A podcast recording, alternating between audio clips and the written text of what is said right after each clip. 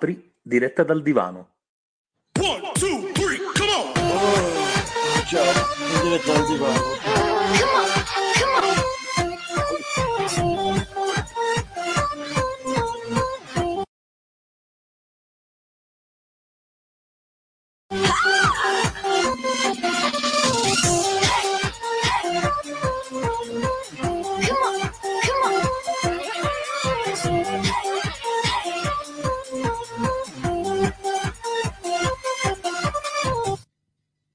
What is love? Baby, don't hurt me. Don't hurt me no more.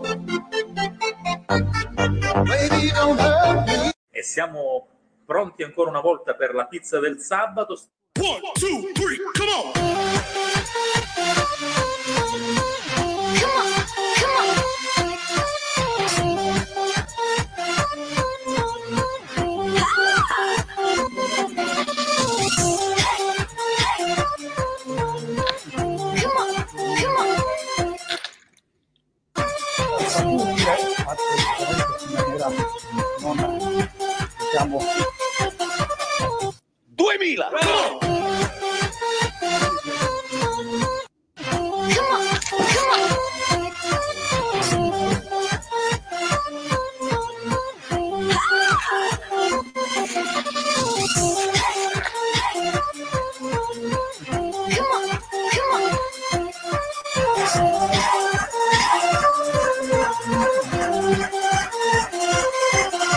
Siamo, ci siamo, ci siamo. Ce l'abbiamo fatta, ragazzi. Benvenuti, benvenuti. Buonasera, puntata questa volta veramente penultima, eh?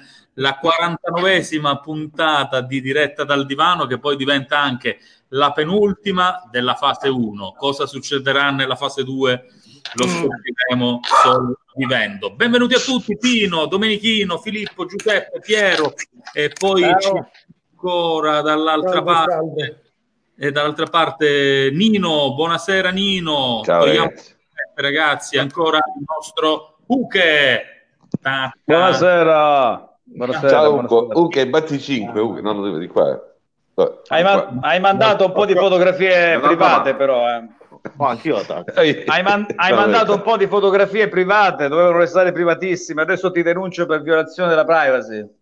Chi, chi l'ha mandato? Bellissime, eh. E, e tu, tu, chi? Io, tu. C'era, c'era quella mia con la bottiglia così che aveva messo a cannocchiale. Ah, nella, nella sigla, nella sigla, nella sigla. Eh, è vergognosa quella, mi, mi- mi vergogno di me stesso per averla mandata. Ter- terribile. quella con lo scontrinone, c'è quella con lo No, scontrinone. No, vabbè, ma quella, quella l'avevo mandata era pubblica, però quella lì eh, era una mossa di un mio amico che eh, quando si alzava un po' troppo il gomito nelle serate tra amici, che chissà quando potremo tornare a fare, e se c'era- allora segnalava al cameriere, segnalava al cameriere che non capiva a volte l'antifona, di portare un'altra bottiglia e faceva così, metteva la bottiglia vuota e faceva tipo binocolo, ha detto dov'è l'altra, dov'è l'altra e il cameriere portava, era un, come si dice, un impulso condizionato. Eh, vabbè, insomma, Ugo, ormai tu sei, sei... Ah, guardate la maglietta di Super Mario. Eh, visto che oggi parliamo di Asteroids, parliamo del famoso videogioco anni 80, 70 forse, no? Filippo, era anni 70 o anni 80 Asteroids? Tu troppo, sei troppo piccolo. Eh sì, anni 70 io ero appena Ah, nato. diciamo 80, dai, 80, diciamo 80. 80. Asteroids, Anni, Asteroids... anni 70 erano gli anni dei videogiochi, i primi videogiochi nei bar. Eh, Asteroids, la prima versione, non quella di Atari che ho utilizzato, che, che è qui, diciamo, nel nostro Facebook, Il eccetera. Commodore. Ma, eh, Fili- no, Filippo da- sei, sei sbarbato a proposito di anni 80, della televisione degli anni quarantena. 80. Filippo Vediamo chi riesce a capire chi somiglia a Filippo. Allora, guardate bene Filippo Sbarbato, un personaggio incredibile dei nostri anni 80. Poi vedrete se non è come dico io. Guardate Filippo, metti un pochettino in, uh, in, molto- primo molto piano. In primo magro, piano. molto più magro, ma non mi dire che vuoi dire colpo grosso, no. No, a, di- a distanza, Eh, a distanza sembra Sammy Barbò. Te lo ricordi Sammy Barbò? Eh. Eh, gua- guardalo, guardalo a distanza, guardalo a distanza, è lo- stesso. Troviamo Semi Barbò, io non so chi sia. è Sammy Barbò? Alla penultima, eh, tu sei troppo giovane. Alla penultima puntata di diretta dal divano, Ugo, abbiamo scoperto che questa piattaforma consente a tutti di condividere il proprio schermo. Quindi da ora in poi ognuno di voi, quando vuol far vedere qualcosa, la può cercare sullo schermo, condividi schermo e lo può far vedere. Quindi questa è una purtroppo solo valido per oggi e domani. E eh, vabbè. Piero A. Hai capito? Hai Meno, capito meno male, furbo? meno male. tenuta l'informazione finora. eh? No, no, l'ha, l'ha scoperto il nostro ospite di oggi, tra l'altro, eh, perché io non mi sono mai collegato come ospite. Mi- dal lato mio lo so, io ce l'ho questa funzione, non sapevo l'aveste anche voi. Quindi E basta come si mandare- fa? Eh, c'è scritto condividi, non lo so, io non la vedo, quindi Qua devi non c'è chiedere nessuna- Non c'è la funzione, non la vedo. Vabbè, vabbè, non lo so. Eh, certo. Chi poi vi manderà le spiegazioni di come si fa perché io da quel lato non mi sono mai collegato. Allora, abbiamo, l'abbiamo solo salutato al volo, ma lui è sempre impegnato lì nella redazione di lameziaterme.it. Abbiamo Giuseppe che oggi non farà alcuna fatica a darci i dati. Giuseppe, fai così. Giuseppe, mi vedi? Giuseppe? È al telefono, è al telefono, è senza cuffia. C'è Iole che gli sta dando i dati. Giuseppe, ma quanto ci mette a darti... Oh, eccolo qua. Allora, da- zero doveva dire, solo zero, semplicemente zero. devi fare il segno così per dire quanti sono i casi oggi in Calabria. 0 0 0 E speriamo Quindi- sia sempre così, da oggi in poi. su 800 Eh. tamponi 800 e passa tamponi 0 0 Ci, contagi ci avviciniamo allo 02, ad R0 con due- ad R0.2, qua- quanto deve essere? Insomma, pare che il Ministero abbia detto che se 0,2. 0,2, chi sarà 0,2 potrà Andare uscire. Potrà andare in spiaggia. Quindi mi raccomando, eh, Ra- ragazzi, Ragazzi, c'è un piccolo problemino. Eh, Nessun, i positivi. nessun, nessun vademeco. No, no, è un, un problemino, poi dip- dipende. Speriamo di non doverne parlare più. Nessun vademecum, nessuna esplicazione, nessuna circolare toglierà ormai dalla coscienza popolare un dato.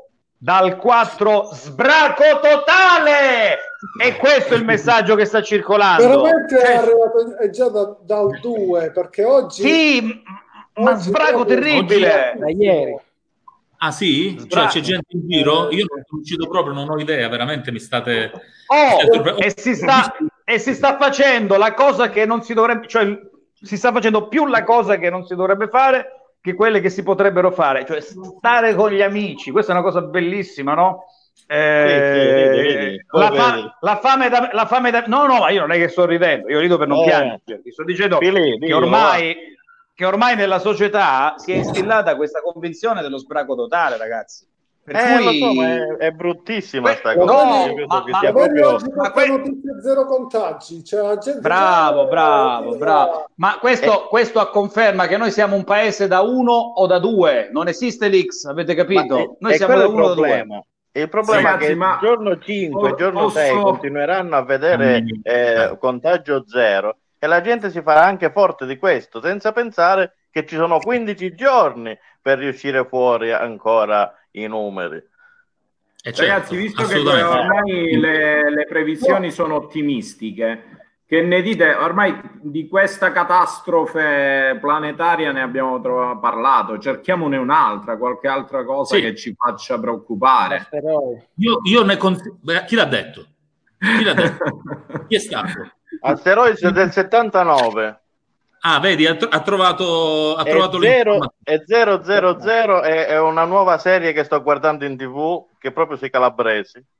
Sui calabresi che, in che senso? Ah, 000? Sì, 000 è una nuova serie, ma una nuova, non so se è nuova. Su Sky. Cri- Christian, stavo pensando che se Caruso Eurobed potesse tornarmi indietro le 200 lire che mettevo ad ogni partita, il mio Oh. amico Renato Caruso, credo 200. che potrei farmi, potrei farmi una casa perché quel videogioco lì è stato per me. Io sono stato il primo ludopate, però il primo ludopate coglione, nel senso che non, non vincevo Non mai, mai. mettevo soltanto, cioè mettevo Lì, se- lì non si vinceva ai videogiochi. Non si diceva, cioè si No, giocava lo so, eh, però era una forma di, di ludopatia. No, no, si vinceva, come no? Noi alla sala giochi facevamo, c'erano le classifiche. Le scommesse su chi faceva no, più no, no, c'erano almeno quelle a San Biase, c'era la classifica settimanale e chi faceva più Eh, punteggio sì, sì, vinceva dei soldi. Quindi, No, sì. noi noi ne avevamo una di, ne di sala buttavo- giochi che faceva. buttavo Allora. 10.000 lire, ne vincevo 5, però capito, la lesinga. Allora, ragazzi, Non l'avevi il coso. Visto che abbiamo parlato di questi videogiochi anni 80, visto che abbiamo parlato di trovare un'alternativa a quello che è, eh, diciamo, il problema, il problema del, dire, del coronavirus, perché ci siamo anche un po' rotti le scatole, diciamo, sono 49 giorni che parliamo di coronavirus, proviamo invece a capire quale potrebbe essere un altro grande pericolo no, del- dell'imminente futuro, se non proprio imminente, insomma un altro pericolo del futuro. Signore e signori, abbiamo con noi Ian Carnelli, benvenuto. Ian Carnelli è responsabile, correggimi Ian, ti do Ciao, del tu. Certo, ci mancherebbe. È responsabile del General Studies Program presso l'Agenzia Spaziale Europea ESA con il compito di supportare la definizione delle future missioni spaziali europee. E... ciao a tutti. Ciao. Ciao, ciao, Ciao, ciao, Ian. ragazzi. Ciao, gra- Ciao. grazie di aver accettato l'invito per questa sera. Piacere Eh, tutto mio.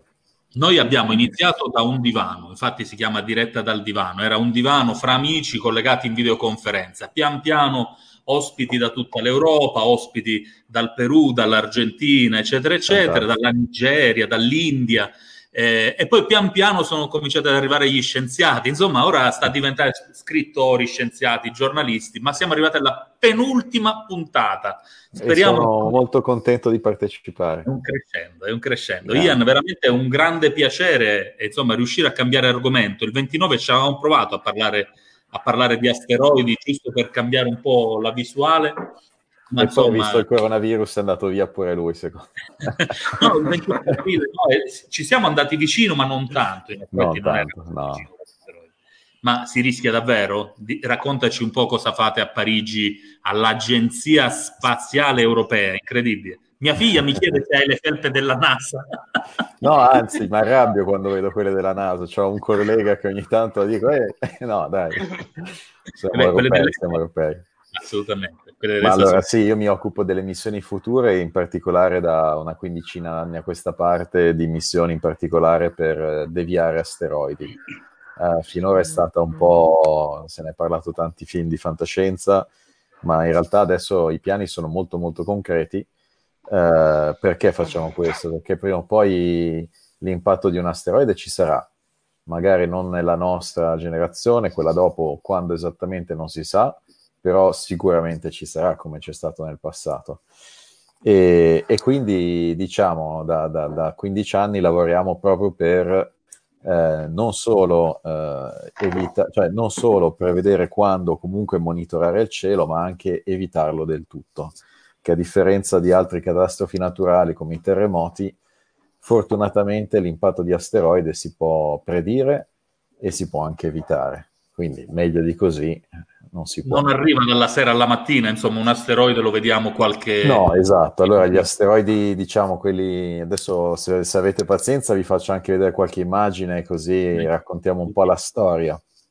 Però, diciamo, senza, senza svelare eh, la- il finale, diciamo che gli asteroidi, quelli, quelli piccolini, ogni tanto, diciamo, intanto asteroidi, meteoriti, eh, gli asteroidi poi sono meteoriti quando, quando li ritroviamo pezzettini, frammenti sulla, sulla superficie del nostro pianeta ma eh, diciamo ogni, ogni giorno circa 200 tonnellate di materiale spaziale entra nella nostra, nostra atmosfera, quindi non è poco. Eh, la maggior parte sono polveri piccoli. Dimmi. Ian, Ian, scusami, volevo dirti, eh, vabbè, intanto grazie per essere qui perché poi eh, noi, siamo anche, noi siamo anche grandi appassionati, di, di- dilettanti di, di- di astronomia, quindi potersi confrontare con te è davvero una cosa molto bella. Eh, ma com'è possibile? Tu dici, ci, parla- ci facevi capire di questa ciclicità, no? Per la quale prima o poi, insomma, ci sarà la, la- la- la pietruzza, Sì. la grande rock che nuovamente impatterà. Però com'è possibile che dalla- dal, grande, dal grande impatto di Chicxulub, no? Eh, Sì.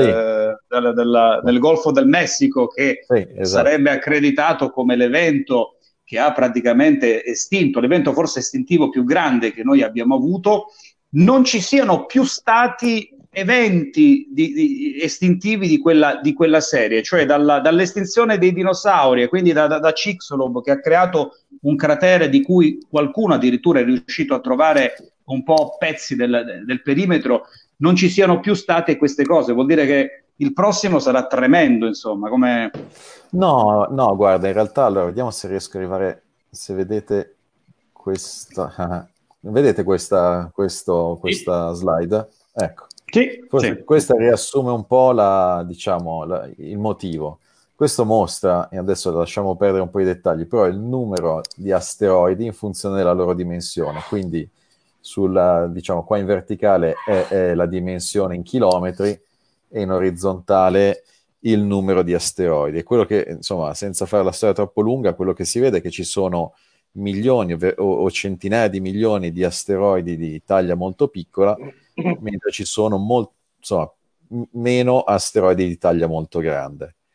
Quindi diciamo questo dice anche perché eh, è più probabile che l'impatto sia da un asteroide di dimensioni piccole, mentre eventi come quelli di, di Chicxulub o comunque che hanno estinto eh, tutti i dinosauri sono eventi più rari, ci sono molti meno asteroidi di quelle dimensioni. In più, la buona notizia è- è- si vede un po' invece da questa immagine. Questa immagine mostra, diciamo, un po' la stessa informazione, ma aggiunge anche quanti eh, la nostra conoscenza, ovvero asteroidi, diciamo, di, di dimensioni molto grandi, oltre un chilometro eh, di diametro, stimiamo di conoscere all'incirca il 90% oggi. Mentre Ian, eh, quello- quali sono quelli, piccoli, quelli- meno. Quelli che fanno più male? Dai 150 metri in su, come funziona? Come- quali sono quelli che cominciano Allora, ad essere dic- pericolosi? Esatto, diciamo che quelli che sono sopra i 150 metri di diametro sono considerati pericolosi, nel senso che 150 metri, indipendentemente dal punto di impatto, genererebbero dei morti fondamentalmente, eh, che sia per uno, uno tsunami generato in mezzo all'oceano, piuttosto che un impatto su- sulla terraferma. Diciamo che l'energia sarebbe tale da raggiungere in ogni caso zone abitate gli asteroidi invece più piccoli tipicamente eh, o si mh, esplodono in atmosfera o si, diciamo, si frammentano. Allora, questo è meno pericoloso, eh, magari alcuni di voi, eh, anzi faccio vedere prima questa immagine, questa immagine eh, rappresenta, fa, fa vedere l'esplosione di un piccolo, eh, piccolo asteroide che è avvenuto eh, nel 19 ed è stato ripreso da eh, satelliti meteorologici sopra, diciamo, fuori dalle coste della- della- di Cuba. E vedete questo piccolo flash luminoso. Ecco, questo è un piccolo asteroide che, che, fa parte di quelle 200 tonnellate che Quello, ogni quello in alto questo più o meno nel centro. Non so se vedete Ah, il mio ecco, cursore. Se guardate questo- sì, adesso- questa zona qua, ecco, adesso dovreste vedere questo piccolo flash. Non so se si è Sì, se riesco a sì. fermare il cursore proprio in quel momento. Eccolo lì. Questa- questo pallino bianco, ecco, è stato ripreso. Poi ci sono eventi di- con asteroidi un pochino più grandi, eh, come quello noto di, di Chelyabinsk in Siberia, e qui in effetti eh, si tratta di un asteroide eh, di, una, di una ventina di metri di diametro Sì, che sì. è entrato diciamo con un angolo molto basso e quindi eh, diciamo eh, ha avuto tempo di, di attraversare gran parte dell'atmosfera e esplodere. Ecco, Ian, questo- sempre per rimanere in Russia, sì, mh, è molto famoso il caso mh, dell'asteroide, non mi ricordo la zona, Tunguska, non mi ricordo. Tunguska, sì, Eh, tu- ecco, e, che addirittura fu abbastanza, abbastanza, abbastanza forte. Volevo dirti, è vero che però gli asteroidi possono avere una certa letalità ben prima dell'impatto, cioè ben prima che essi eh, arrivino direttamente al suolo, nel senso che pur esplodendo eh, nell'aria, questa esplosione riesce ad avere una capacità distruttiva anche notevole a volte. Assolutamente, sì, infatti sia il caso questo qua di, che avete appena visto di Chelyabinsk, eh, purtroppo in Siberia sono un po' sfortunati, che quello di di Tunguska nel 1908 sono due casi di asteroidi che sono esplosi in atmosfera.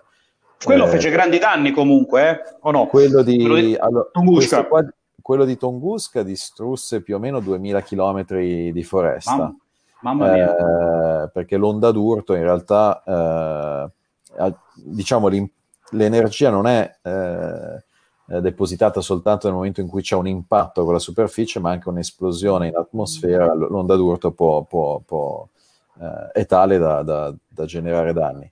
Nel caso qua di Chelyabinsk, eh, mh, l'esplosione avvenne a una sessantina di chilometri di, al- di altezza e, e- e comunque generò circa 6.000 feriti. Questi 6.000 feriti eh, furono dovuti a maggior parte eh, dalle esplosioni di- dei vetri.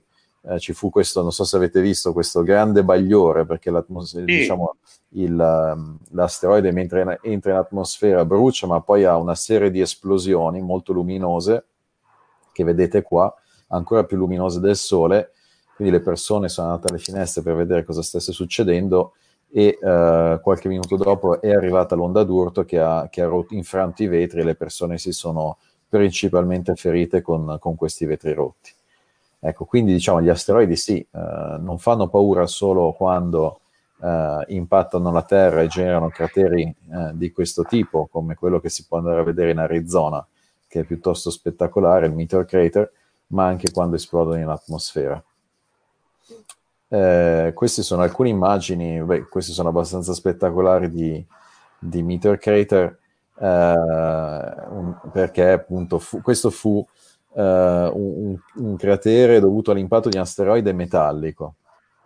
Per darvi, un'id- questa- per darvi un'idea delle dimensioni, eh, forse le vedete ecco, da questa da questa immagine e qui ci sono delle persone che non sono proprio facili da vedere, quindi qua c'è una, una piccola zoomata, ecco qua in, ba- qua in basso vedete dei turisti che entrano nel, nel- nel cratere, vi dà, vi dà un po' il senso delle proporzioni di, di questo cratere, poi ven- venne usato Quando si, è, quando si è aperto questo cratere, che tipo di danni ha fatto a livello planetario? Una, Ah, beh, questo, del- sicuramente, questo sicuramente ha avuto de- un impatto su una, una scala continentale, nel senso che, No. eh, tra l'altro, visto anche da lontano, vedete questo, queste, diciamo, ci saranno delle fratture, dei terremoti e anche un, diciamo, un- un'alta densità di polveri nell'atmosfera che sicuramente ha cambiato, almeno localmente, un po' il clima. Quindi diciamo, in ESA stiamo lavorando qui, su questa immagine potete vedere eh, dei, eh, diciamo, tutti i, i crateri eh, che a oggi sono stati riconosciuti eh, sulla Terra dovuti a impatti di asteroidi nella storia, eh, nella lunga storia del nostro pianeta. In Italia abbiamo qualche segno? Di un, In Italia di un sì, ci impatto? sono dei segni, assolutamente sì, che sono sia dei laghi, nel Lazio ci sono, c'è, un, eh, c'è un lago il cui, il cui bacino è stato, è stato generato da un impatto di asteroide, sì, assolutamente.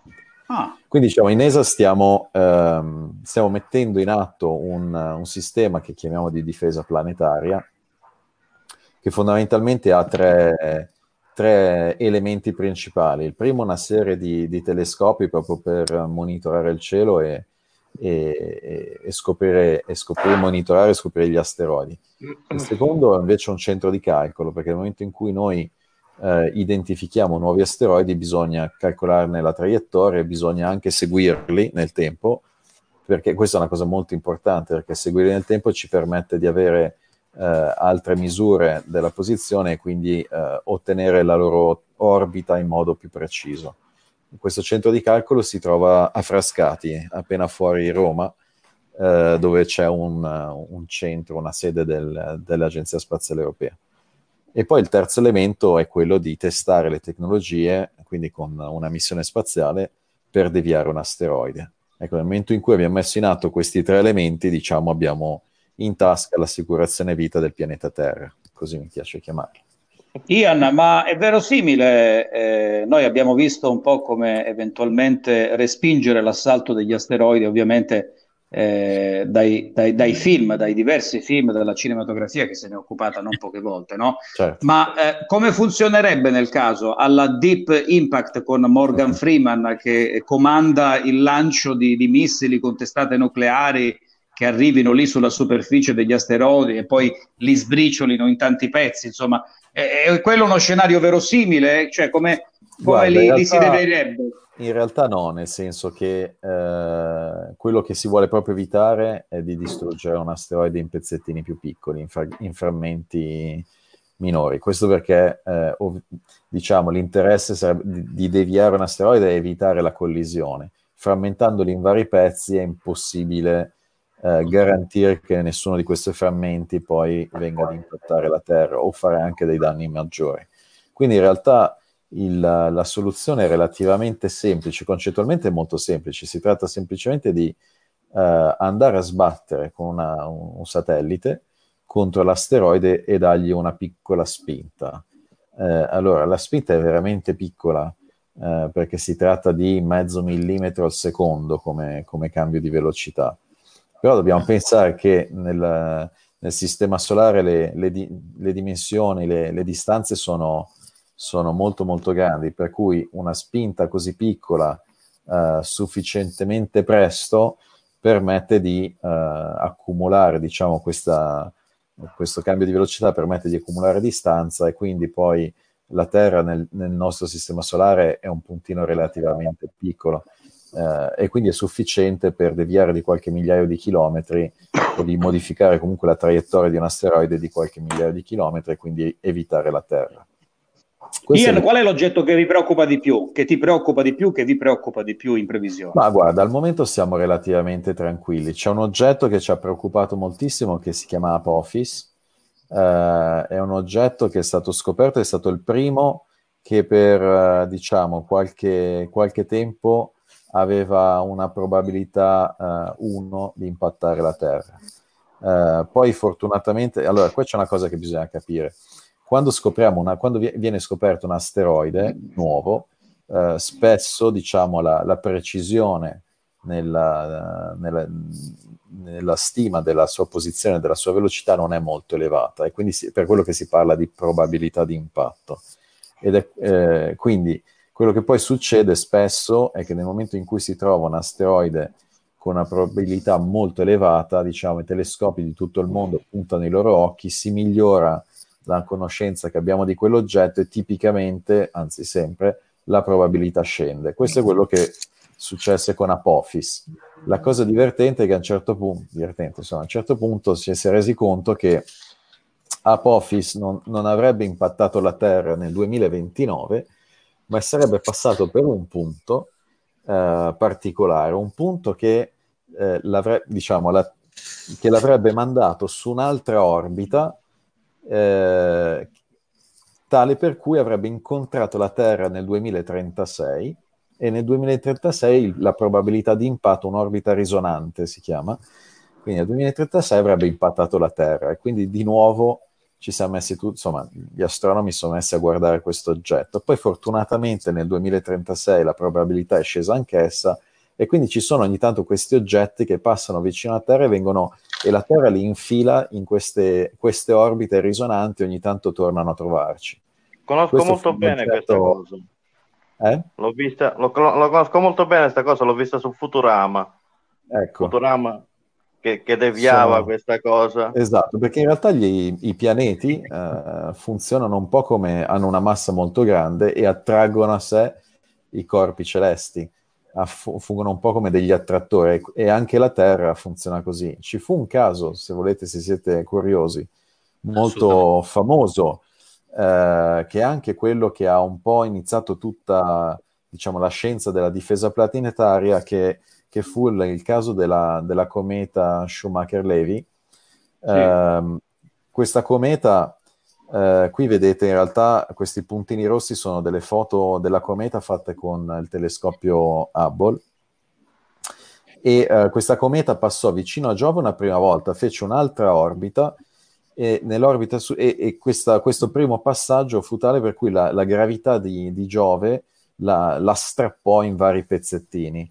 Nell'orbita dopo impattò Giove e vedete in queste immagini eh, delle macchie nere in basso a destra sul pianeta Giove. Ecco, questi sono tutti i, i punti di impatto dei vari frammenti della cometa su Giove. Fu, diciamo, il primo, il primo evento che gli astronomi poterono vedere in. Ian, Giove, Giove, vista anche la sua mostruosa grandezza, immaginiamo che sia preso insomma di mira, è il caso di dire continuamente. Senti, io quasi un anno fa ho avuto modo di eh, chiedere eh, ad un'astrofisica di, di, di, grande, di, grande, livello che con- conoscerai, tra l'altro è anche una nostra conterranea calabrese, la dottoressa, la professoressa Sandra Savaglio, Savaglio eh, che Ecco, che mh, eh, aveva avuto modo di interessarsi, questo fu un po' l'argomento della, della chiacchierata che facemmo in radio, su quella sigaro, su quell'oggetto sigariforme, eh, neanche un anno fa, che si pensava fosse addirittura una novicella, aveva un andamento abbastanza anomalo. Insomma, siete riusciti a capire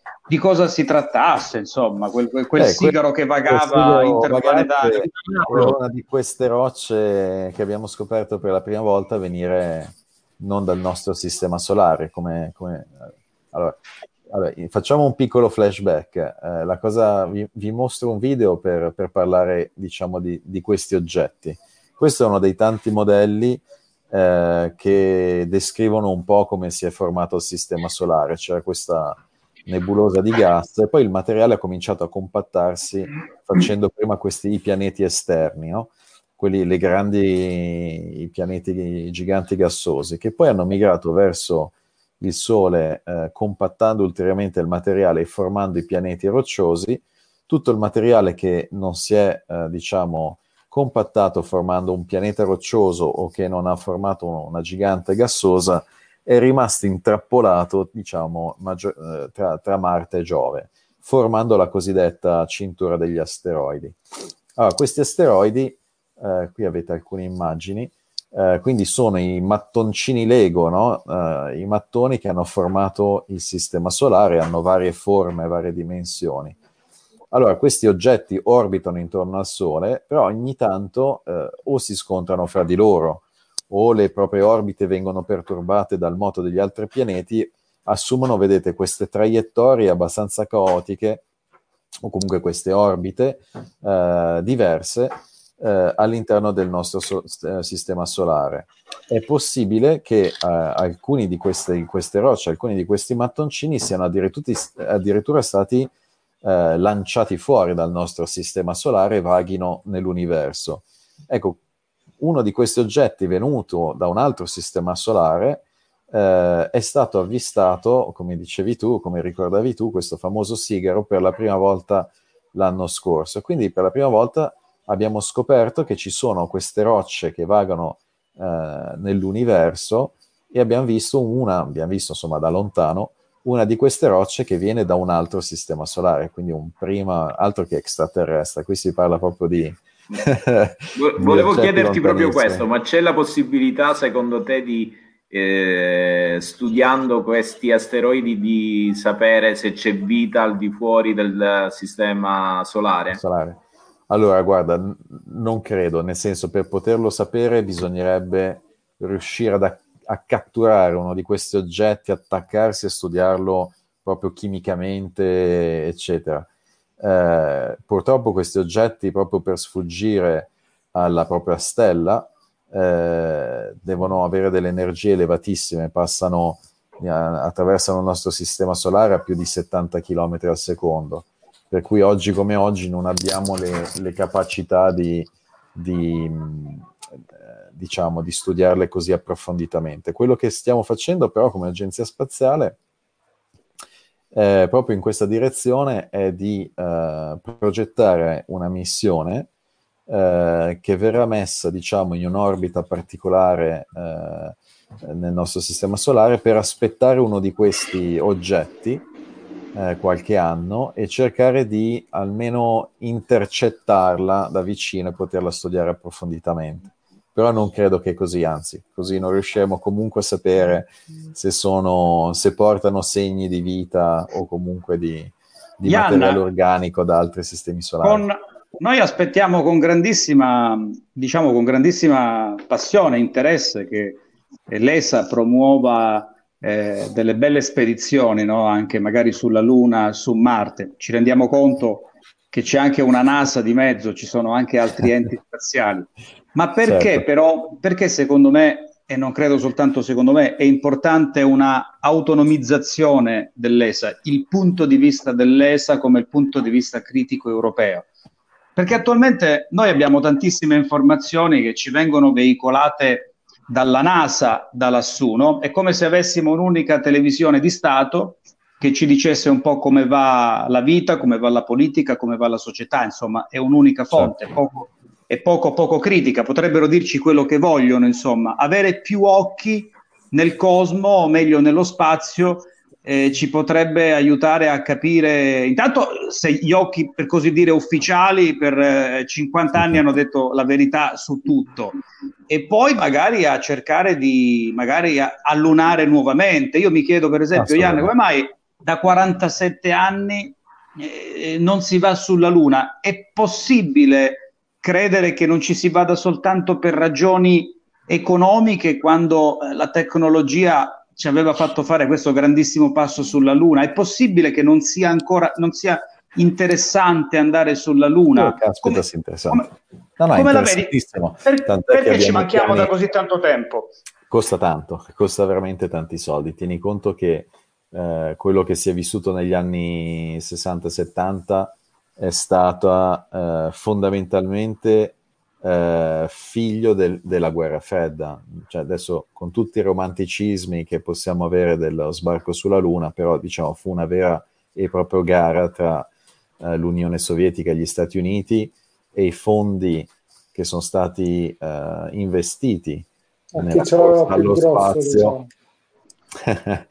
erano fondi che oggi sono inimmaginabili. Stiamo parlando di eh, quasi due cifre del, del PIL dei rispettivi paesi.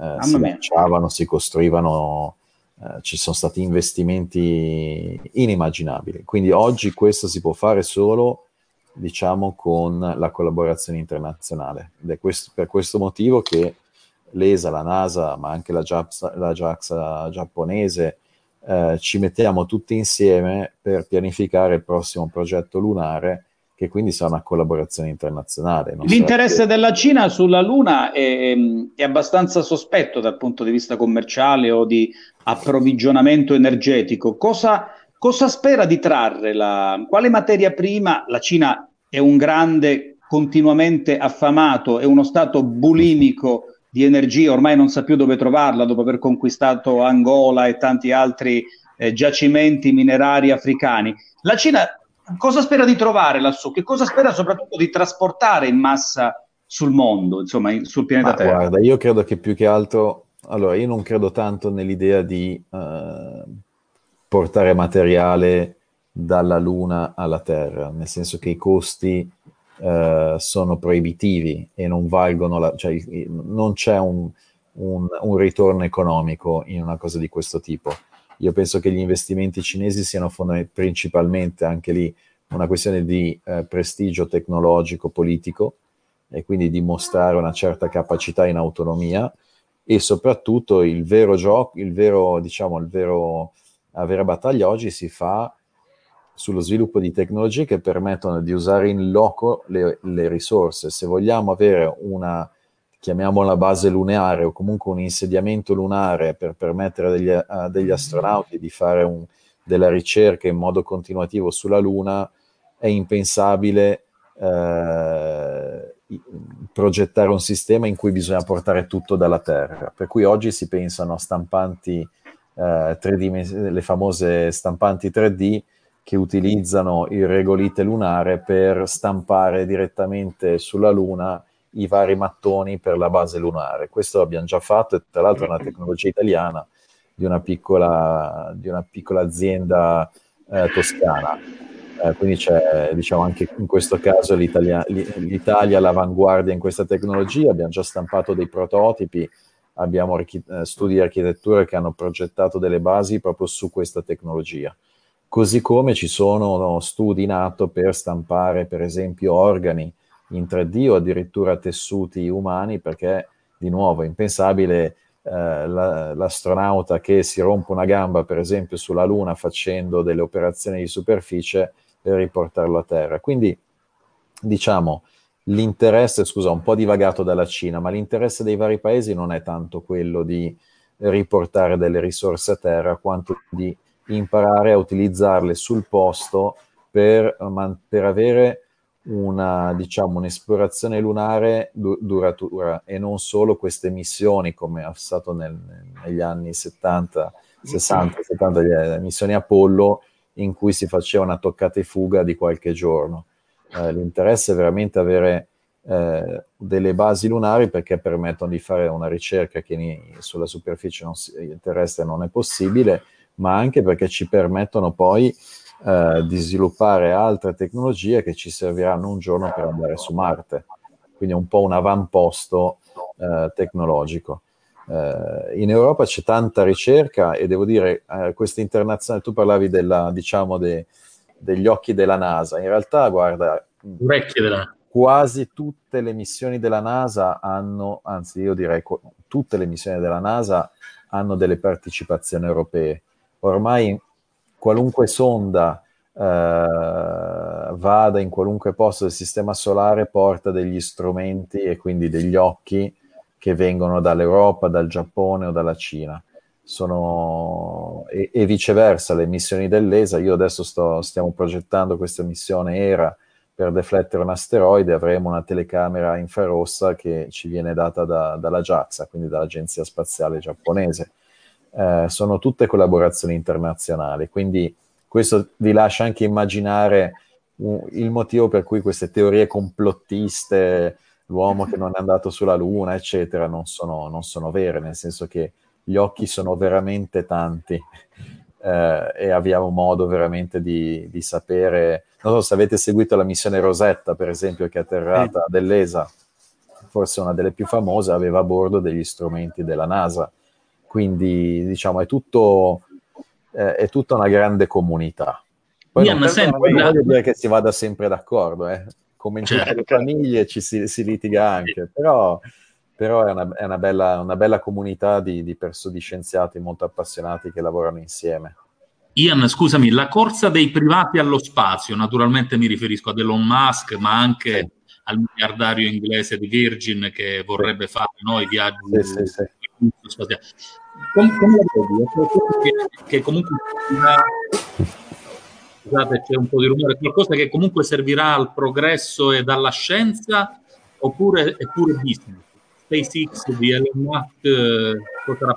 No, allora, sicur- allora, esatto, lì diciamo lo scopo è un po' duale, nel senso che ovviamente eh, serve la scienza perché poi alla fine questi investimenti eh, vengono utilizzati da- dalle agenzie spaziali, quindi dagli enti pubblici, per fare scienza. Eh, quindi la NASA adesso acquista voli di SpaceX per, eh, per andare sulla Luna, per mandare in orbita satelliti scientifici. È chiaro che eh, lo scopo è duale, nel senso che poi la, la- la società stessa utilizza questi sviluppi tecnologici per vendere i propri lanciatori a scopi commerciali, e quindi satelliti di telecomunicazione, satelliti di navigazione, GPS, eccetera, e quindi avere un profitto.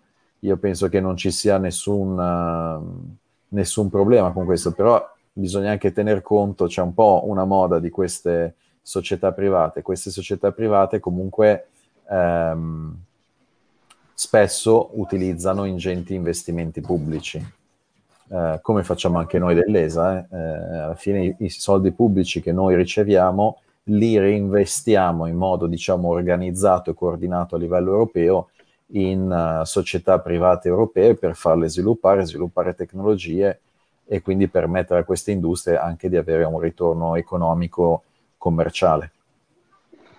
Qual è il peso dell'Italia nell'ESA? È uno il peso dell'Italia all'interno Oh. dell'Agenzia Spaziale Europea è uno dei maggiori contribuenti in termini- L'Italia insieme assolutamente, assolutamente sì, insieme alla Germania e alla Francia è uno dei principali contribuenti dell'ESA con una notevolissima industria e capacità eh, aerospaziale. Eh, L'Italia eh, è anche eh, diciamo il, il leader di uno dei vettori europei, eh, Avio che costruisce il razzo Vega, eh, che è un piccolo razzo, diciamo, per satelliti, satelliti piccoli, che è però molto importante, occupa diciamo, un segmento anche lì commerciale molto importante. Oggi con la miniaturizzazione delle tecnologie, no? pensiamo ai nostri cellulari, eccetera, anche eh, diciamo, lo, stesso, lo stesso sviluppo tecnologico c'è nei satelliti, sempre più piccoli, sempre più performanti. Quindi eh, si stima che il mercato dei satelliti, dei, microsat- dei mini microsatelliti, eh, crescerà moltissimo nei prossimi anni e quindi Vega occupa un ruolo molto importante nel panorama mondiale.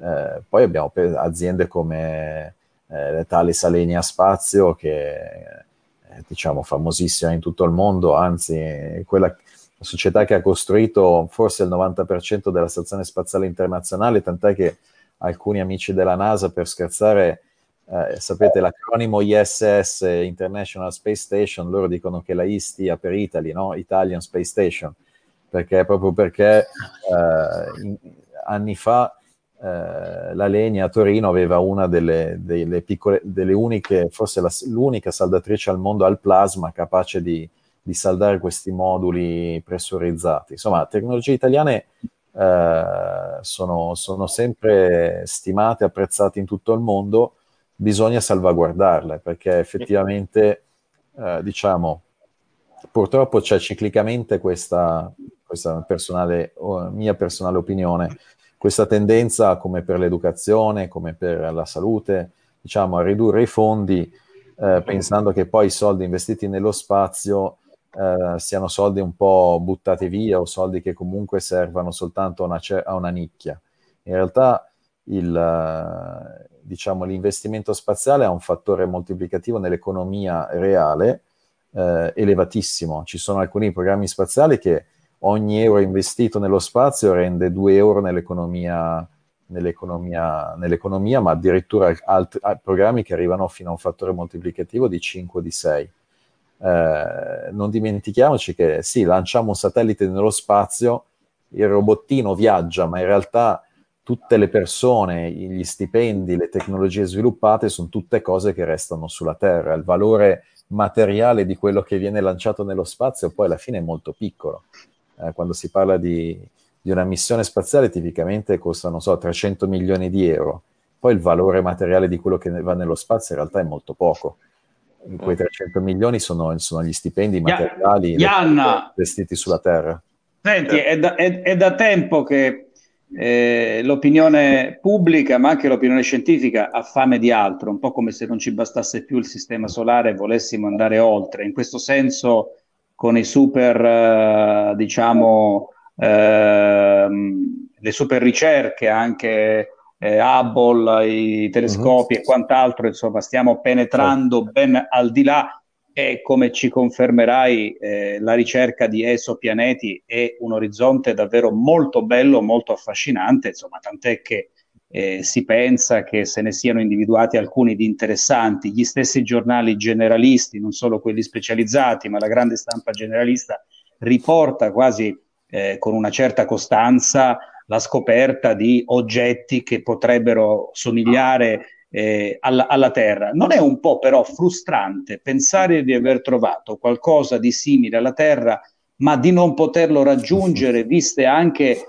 le, le distanze abissali, le distanze ipersiderali. Chris, Christopher Nolan, io detesto la fantascienza, questo, io detesto, e detesto il complottismo. No, io detesto la fantascienza però quando è più sbilanciata la sulla scienza andati sullo spazio, no, qua, no, no, quando la fantascienza è più sbilanciata sulla scienza un po' come Asimov un po' come Christopher Nolan che reputo un genio invece mi affascina tantissimo Christopher Nolan in un grande capolavoro che è stato è e resterà Interstellar una di quelle sì. pellicole segnanti in pratica ci regalava una soluzione, cioè lui ce l'ha regalata cinematograficamente, ma come tu ci insegni questa soluzione, qualcuno l'aveva già ipotizzata, dei wormhole, insomma, no? sì. di queste porte cosmiche, di questi gate cosmici, che potrebbero anche consentirci, arrivati ad un certo punto, di avere una scorciatoia per approdare ad altre dimensioni interplanetarie. E allora, la prima domanda,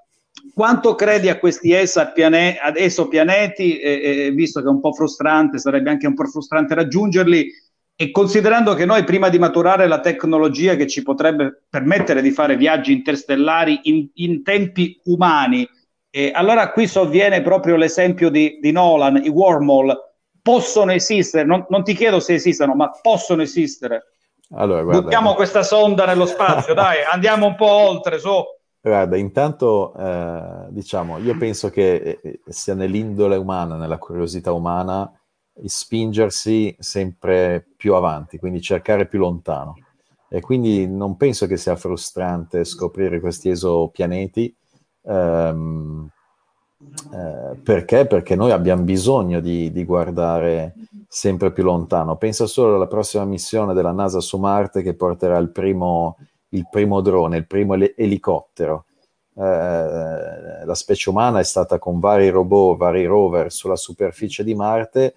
Oggi abbiamo bisogno di portarci un elicottero per vederlo ancora da un punto di vista diverso, no?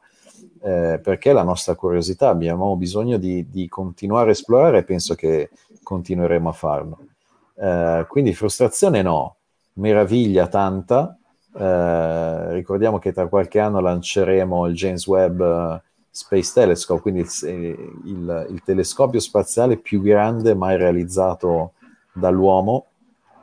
Uno specchio, adesso non, non vorrei dire sciocchezze, mi sembra che il diametro sia forse 6 metri, eh, che verrà lanciato tra l'altro da, dall'Ariane 5, quindi da, da un vettore europeo da Kourou, eh, perché abbiamo bisogno di guardare specchio più grande vuol dire guardare più lontano, no? abbiamo bisogno di guardare sempre più lontano nel passato del sistema solare e, e questo sarà importantissimo. È chiaro, sì. che, è chiaro, che, oggi come oggi siamo ancora con, le, con la nostra buona vecchia chimica che ci porta a viaggiare in tempi relativamente eh, lunghi, no? tre giorni, quattro giorni, tre giorni per arrivare sulla Luna, anche se eh, e, e anni per arrivare su Giove, eh, stessa cosa per la nostra sonda Bepi Colombo che arriverà su Mercurio. Eh, tra l'altro anche lì Bepi Colombo il nome della sonda non a caso perché fu un professore di Padova famosissimo, quindi anche lì l'italianità, eh, quella è un'altra parentesi. Eh, però sì, io penso che prima o poi scopriremo, la specie umana scoprirà il modo di viaggiare o tramite wormhole. Capitolo wormhole, ah, wormhole. Eh, quindi, quindi eh. tu, li, tu, ammetti che possono esistere questi, questi enormi gate? Penso che esisterà, che scopriremo il modo di sfruttare, diciamo, la, la fisica in modo, in modo più, più efficace. Ma ci sono delle ricerche, diciamo, ad uno stadio già avanzato su questa tecnologia? Ma diciamo che in que- in, quando parliamo di, di, di, queste cose, credo che, sai, c'è sempre questo parallelo tra, eh, diciamo, le grandi scale cosmiche e le scale micro, microscopiche. Eh, questo tipo di fisica, eccetera, viene più studiata a livello quantistico, a livello, diciamo, subatomico.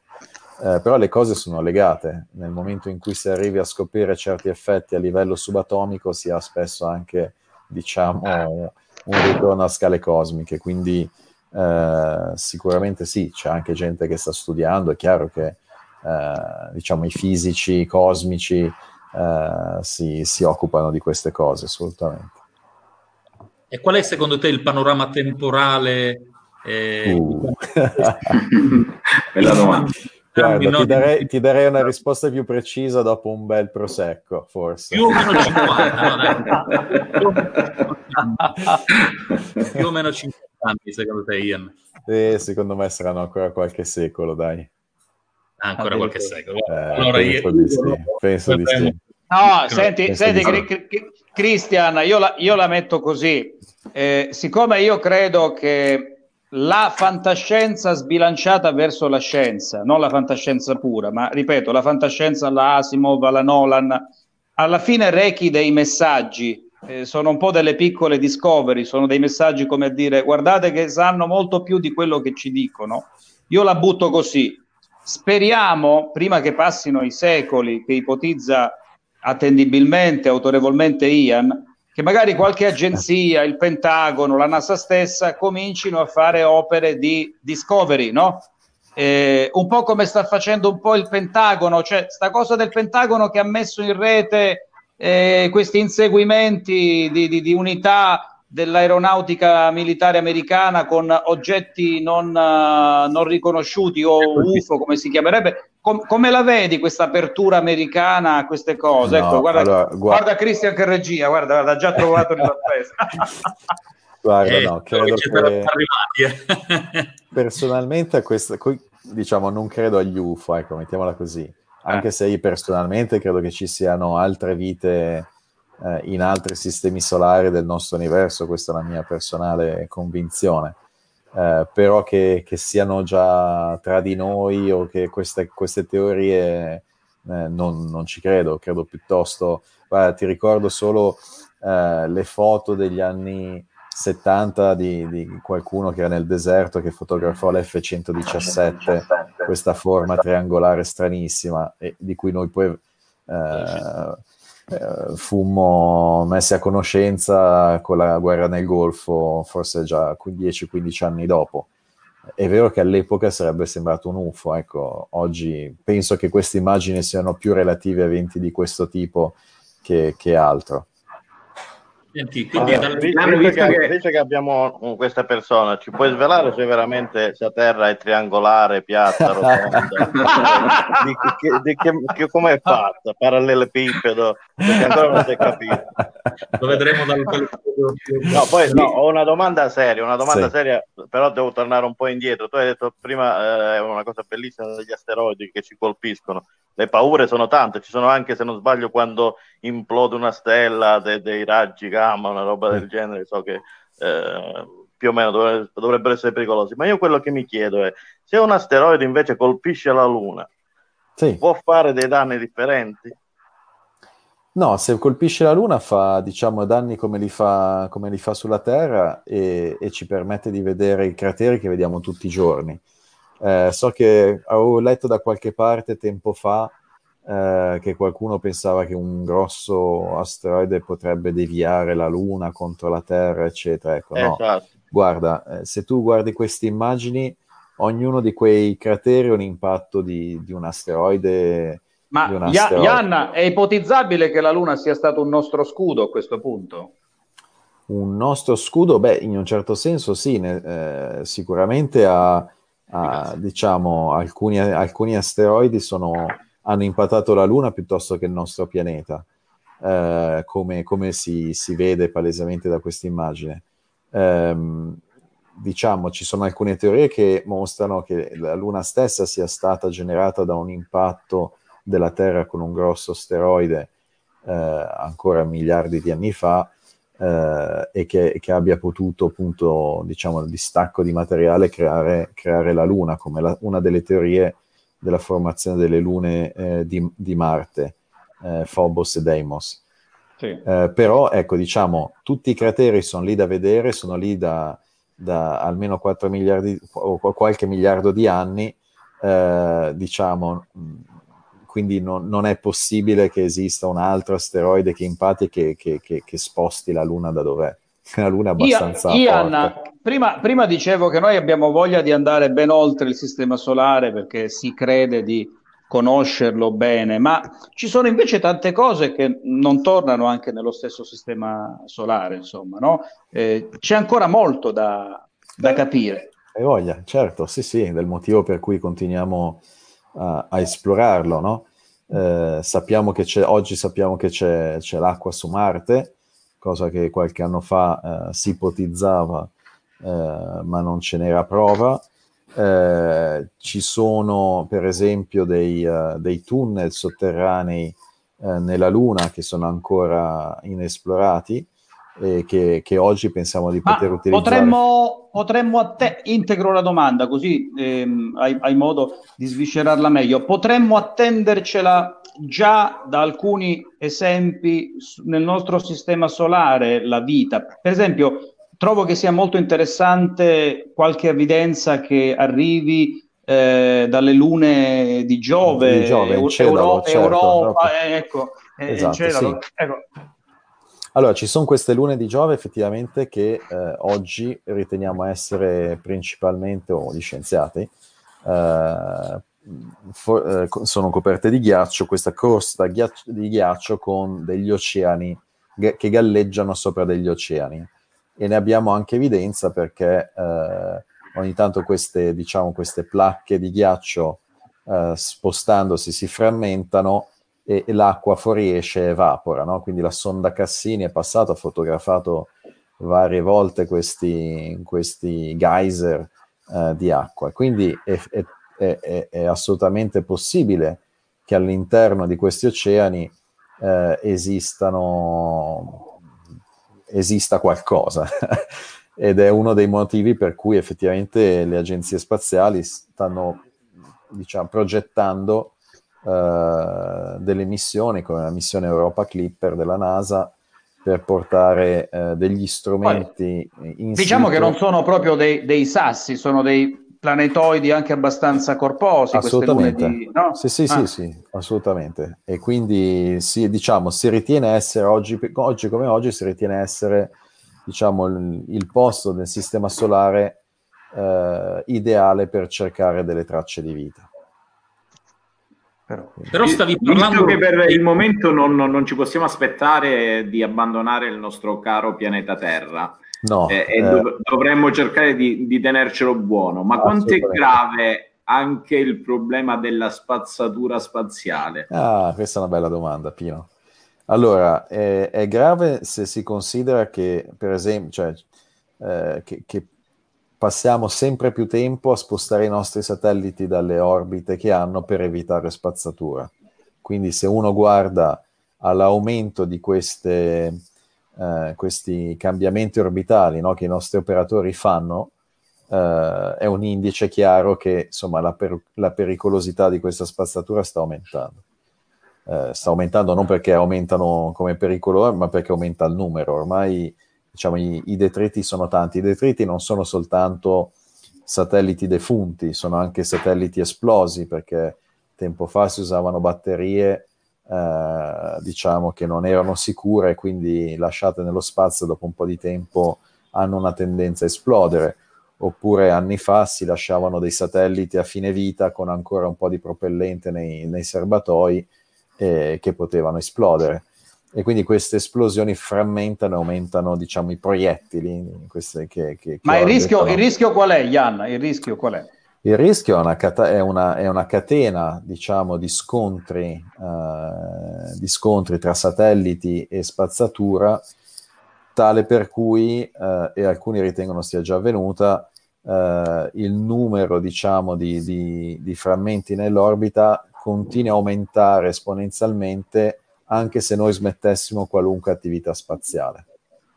E questo è, come dire, come se la spazzatura si autoalimentasse. Ma no, rischiamo, di avere, ri- rischiamo di avere un anello o più anelli tipo Saturno tra poco, insomma.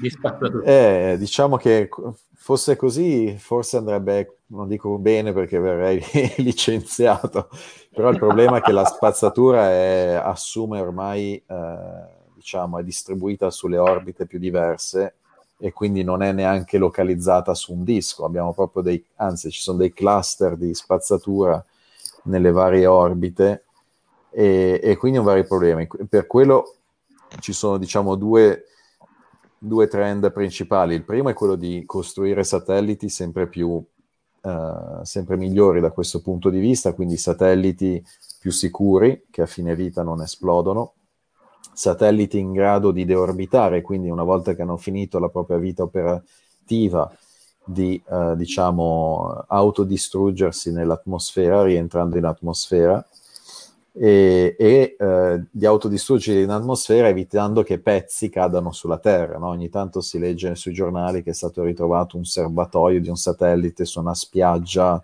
eh, in Thailandia da qualche parte.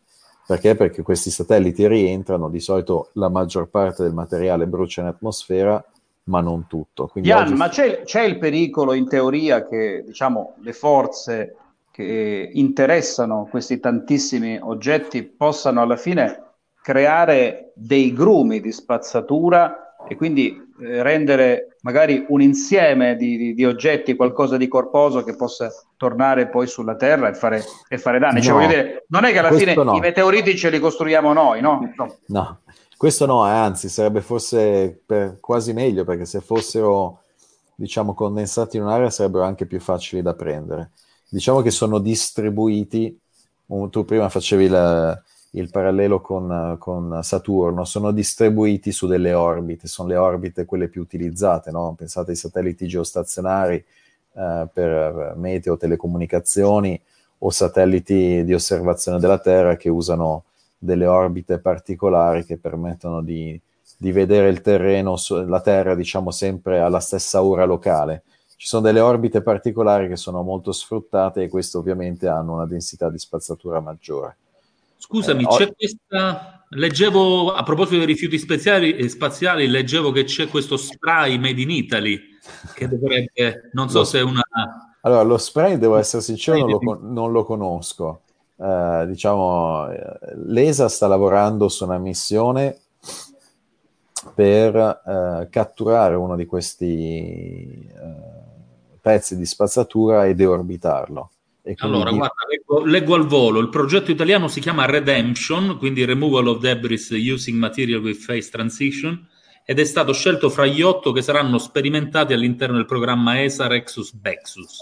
È una speciale schiuma spray che una volta lanciata sul detrito eh, spaziale è in grado di espandersi fino a 10 volte e di indurirsi, consentendo quindi di portarlo fuori eh, dall'orbita. Insomma, vabbè, No, è sicuramente uno. un- un- un- Eh, allora, lì, lì- l'idea è, è quella di, eh, da- dal poco che ho letto, però l'idea è quello di aumentare la superficie della spazzatura eh, e questo è diciamo interessante per gli oggetti in orbita bassa, eh, in modo tale da dove c'è ancora un, dico, un, un po' di attrito con, non dico atmosfera, ma diciamo eh, eh, molecole di, di ossigeno, quindi della- comunque gli strati alti dall'atmosfera, aumentarne la resistenza e quindi eh, far sì che il decadimento orbitale eh, sia più veloce.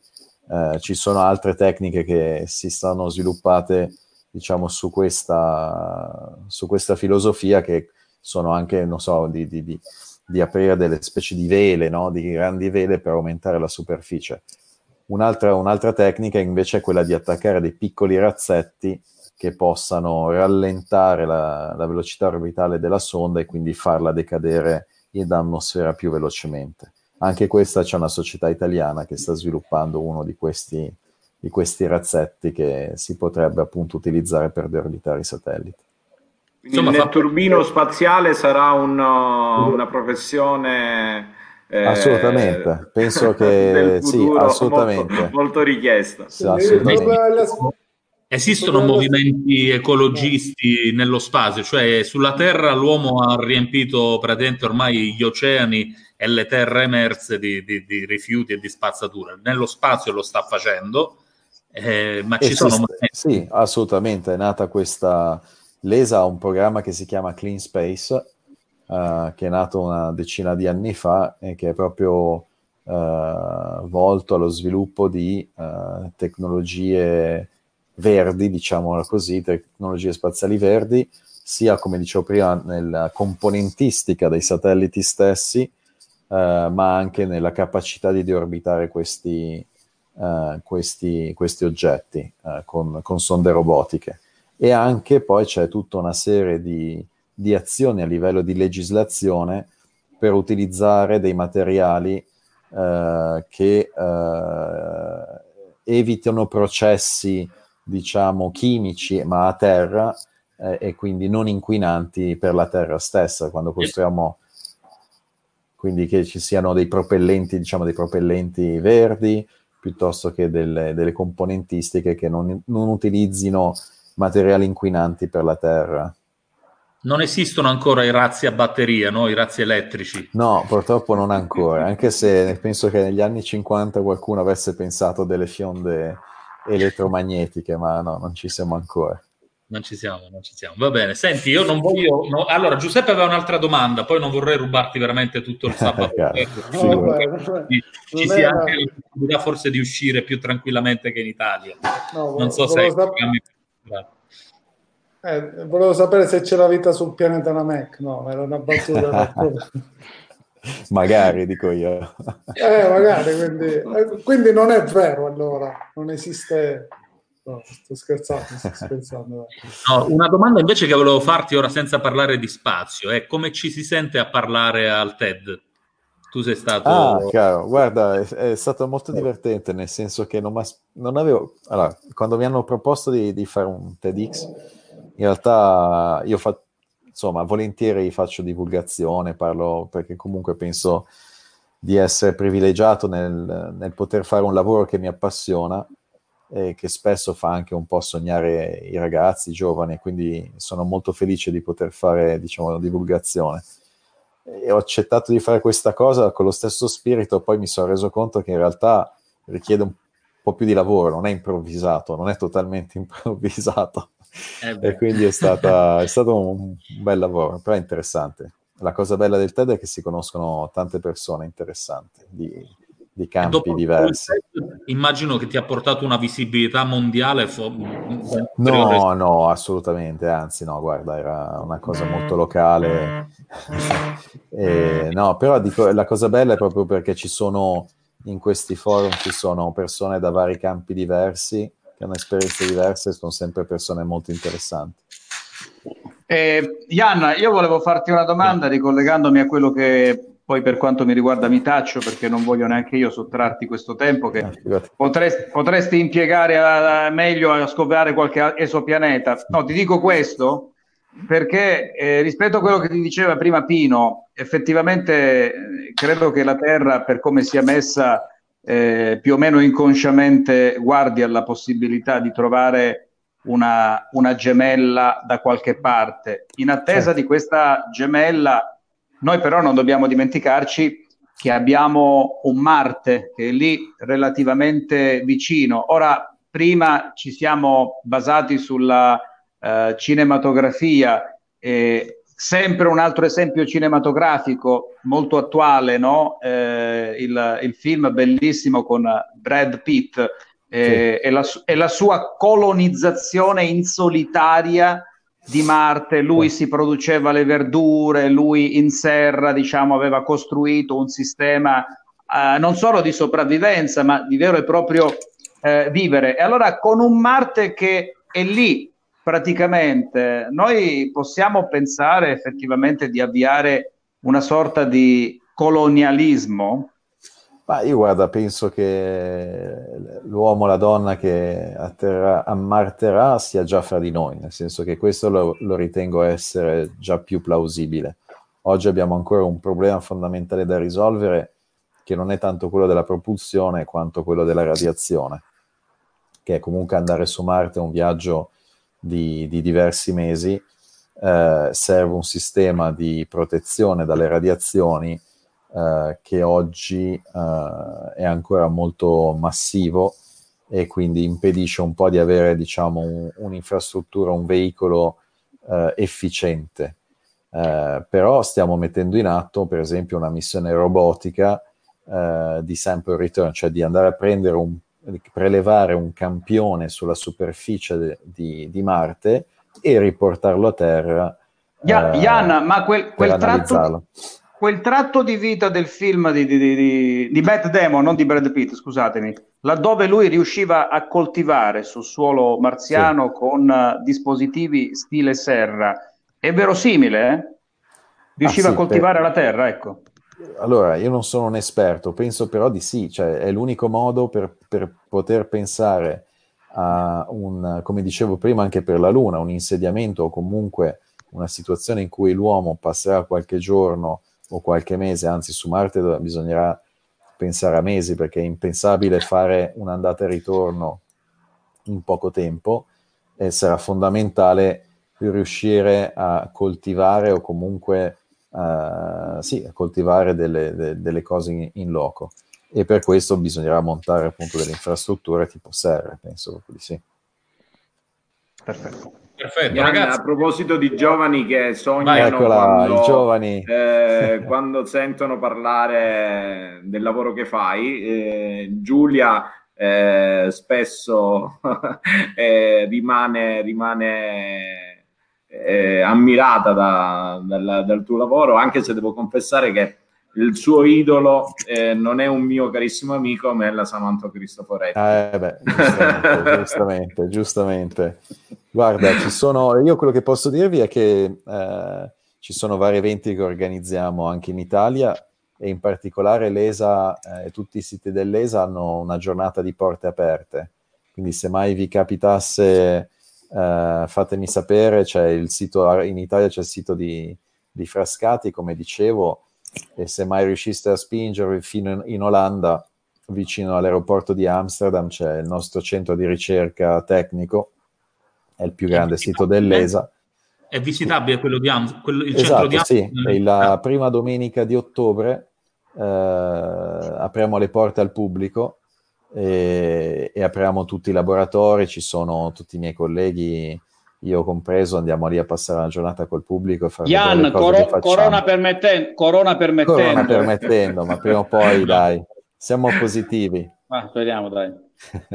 Ora allora approfitteremo dopo la quarantena per eh, Una bella gita. dal vivo. Dai, con grande piacere. Ma- Filippo, per curiosità, ma nello spazio il virus ha vita o muore? Che c'è se c'è acqua su Marte, probabilmente anche i virus potrebbero avere il loro spazio. Insomma. No, su Marte, vabbè, lasciamo perdere Marte, ma nello spazio, nel viaggio tra la Terra e la Luna, in orbita, I virus sono aminoacidi, quindi sono delle molecole Oh. di azoto, idrogeno, carbonio, quindi si sì, potrebbero, potrebbero formare portare addirittura la vita su Marte. Esatto, esatto. Comunque sono, sono Sì. impressionato dalla precisione della vostra, del vostro modello per fare prevenzione. Non è che ce lo potreste prestare a noi della medicina e dell'epidemia. Guarda, siamo stati fortissimi. esatto, cioè, in effetti è un parallelo interessante. Varie persone dicono, perché ta- per tanti anni si è detto, ma perché testare e deviare un asteroide adesso mentre potrebbe cadere sulla Terra fra 50 anni, 100 anni? E penso che questa esperienza del coronavirus ci faccia vedere che alla fine la prevenzione non è mai abbastanza e, e se si ha la fortuna di farlo quando non c'è il perio- pericolo reale è il momento migliore. Ja- Jan, l'ultimissima sull'asteroide. Eh, tu dicevi c'è sempre un momento di osservazione perché comunque questi oggetti danno un gran bel anticipo, insomma, no? quando tu li scovi, sì. beh, capisci anche prima di diversi anni quali potranno essere le loro rotte. Ma è possibile che qualcosa arrivi all'improvviso o con poco preavviso dallo spazio? Sì, sì, sì, come è stato il caso di, di Chelyabinsk, sono i sassolini piccoli, sono gli asteroidi di piccole dimensioni, perché eh, bisogna ricordare che l'asteroide non emette luce come la Luna, eh, noi vediamo gli asteroidi perché riflettono la luce del Sole, quindi più è piccolo l'asteroide, meno luce riflette, più è difficile vederli, e quindi è uno dei motivi per cui l'asteroide di, di 20 metri di Chelyabinsk ehm, fu visto, non fu visto. Poi vabbè, in quel caso anche la geometria era un po' No, particolare la, perché... la cosa deprimente, Jan, è che anche 20 metri possano fare davvero male. Sì, allora prima avevo messo un'immagine eh, minuti e non vi, non, vi, non, vi, non vi tedio ulteriormente, ma c'è Oh, quell'immagine anzi. del, eh, di un telescopio particolare che stiamo costruendo eh, in Italia. Eh, si chiama, eccolo qua, questo, questo, astero- questo telescopio ehm, che si chiama Occhio di Mosca perché in realtà ha tantissime telecamere ed è proprio costruito e pensato per eh, questa casistica che, che dicevamo, eh, verrà messo in, eh, in Sicilia, verrà montato in Sicilia ed è un telescopio unico al mondo, serve proprio per, eh, per Ah. monitorare tutto il cielo, scrutare il cielo ogni notte e scoprire questi cosiddetti impattatori imminenti, Stavo, cioè stavo legge- asteroidi. stavo- stavo leggendo il grafico detenzione lì, insomma, mi era venuta la paura, insomma, pensavo che ancora volessero No, mess- no, no, mettere no. in quarantena, in quarantena la Calabria e la Sicilia, perché ormai cominciamo ad avere pure queste allucinazioni psicologiche dopo 50 giorni, Jan. No, Ian, no, però ho un'intervista ai tuoi colleghi di Frascati e c'era uno dei ragazzi, uno dei tuoi colleghi che diceva che l'osservazione umana quindi visibile Ah, sì. efficace, addirittura più efficace dei Assolutamente sì, sono i miei colleghi appunto che si occupano di questo centro di calcolo di, di cui vi ho parlato, che, che passano diciamo il loro tempo a, a scoprire gli asteroidi. Come, come fanno? Fanno varie va- foto al cielo e guardano diciamo questi puntini che si muovono nel, rispetto alle stelle fisse. Ecco, eh, O- ognuno ha la sua porzione, diciamo, ognuno ha la sua porzione, si analizza Eh, la propria eh, Eh, porzione vedere questi spazio. puntini quando sono indicati così è relativamente facile, no? Perché c'è questa croce rossa, ma vi assicuro che io ho provato qualche volta a, a vedere questi, son- a volte sono talmente piccoli che è difficilissimo, potrebbe essere lo difficilissimo. sporco, lo sporco della fotografia, insomma, potrebbe Esatto, essere ci la, la può essere grana. rumore, ci possono essere tante cose e, e ci sono delle persone che invece sono allenatissime e hanno una capacità di, di scoprire questi oggetti incredibile. Io, io ho dato anche il nome ad alcuni. Una, una mattina ho battuto il mignolino al comodino, ho dato un sacco di nomi, un sacco di stelle. Verissimo, quante volte. Ad occhio nudo, proprio così. senza- Va bene, io- Grazie mille, Ian, ragazzi. grazie. Grazie a voi, grazie. Grazie per la pazienza, è Ma stato un'ora, belli- un'ora e mezza bellissima e il tempo è volato, non, non ci siamo nemmeno resi conto.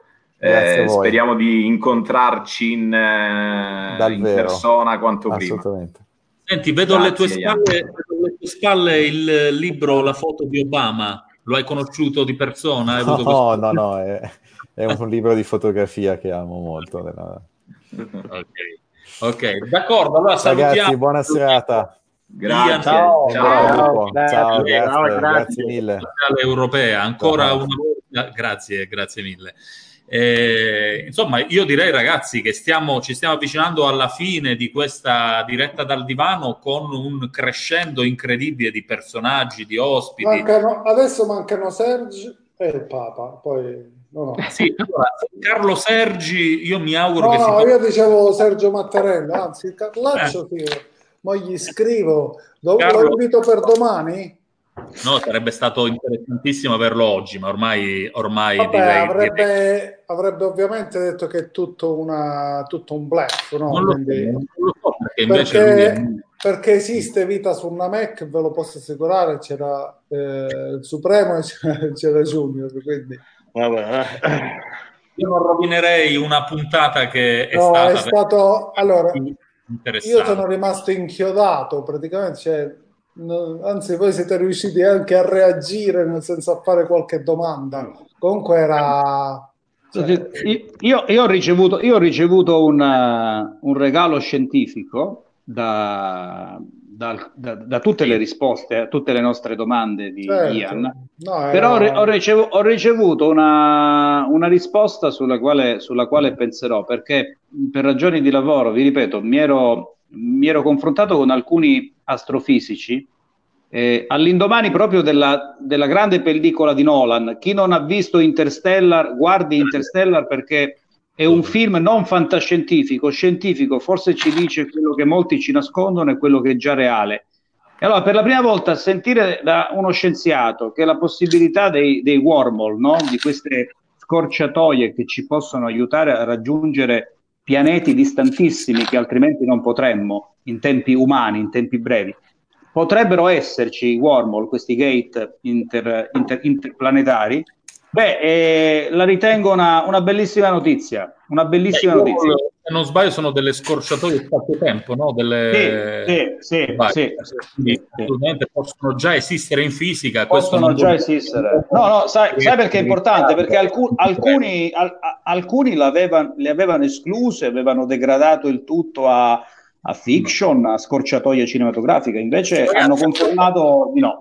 A proposito di fiction e di fantascienza, giustamente diceva Ugo nel corso dell'intervista che è molto bello quando la fantascienza diciamo, è molto più vicina alla scienza, in quel, in quel caso lui la ritiene molto più interessante. Io in realtà sono interessato alla fantascienza in generale perché a volte la fantascienza riesce proprio a dare la visione no, agli scienziati, cioè un bambino che negli anni 70, negli anni 80 ha letto un libro eh, di Ho Asimov visto.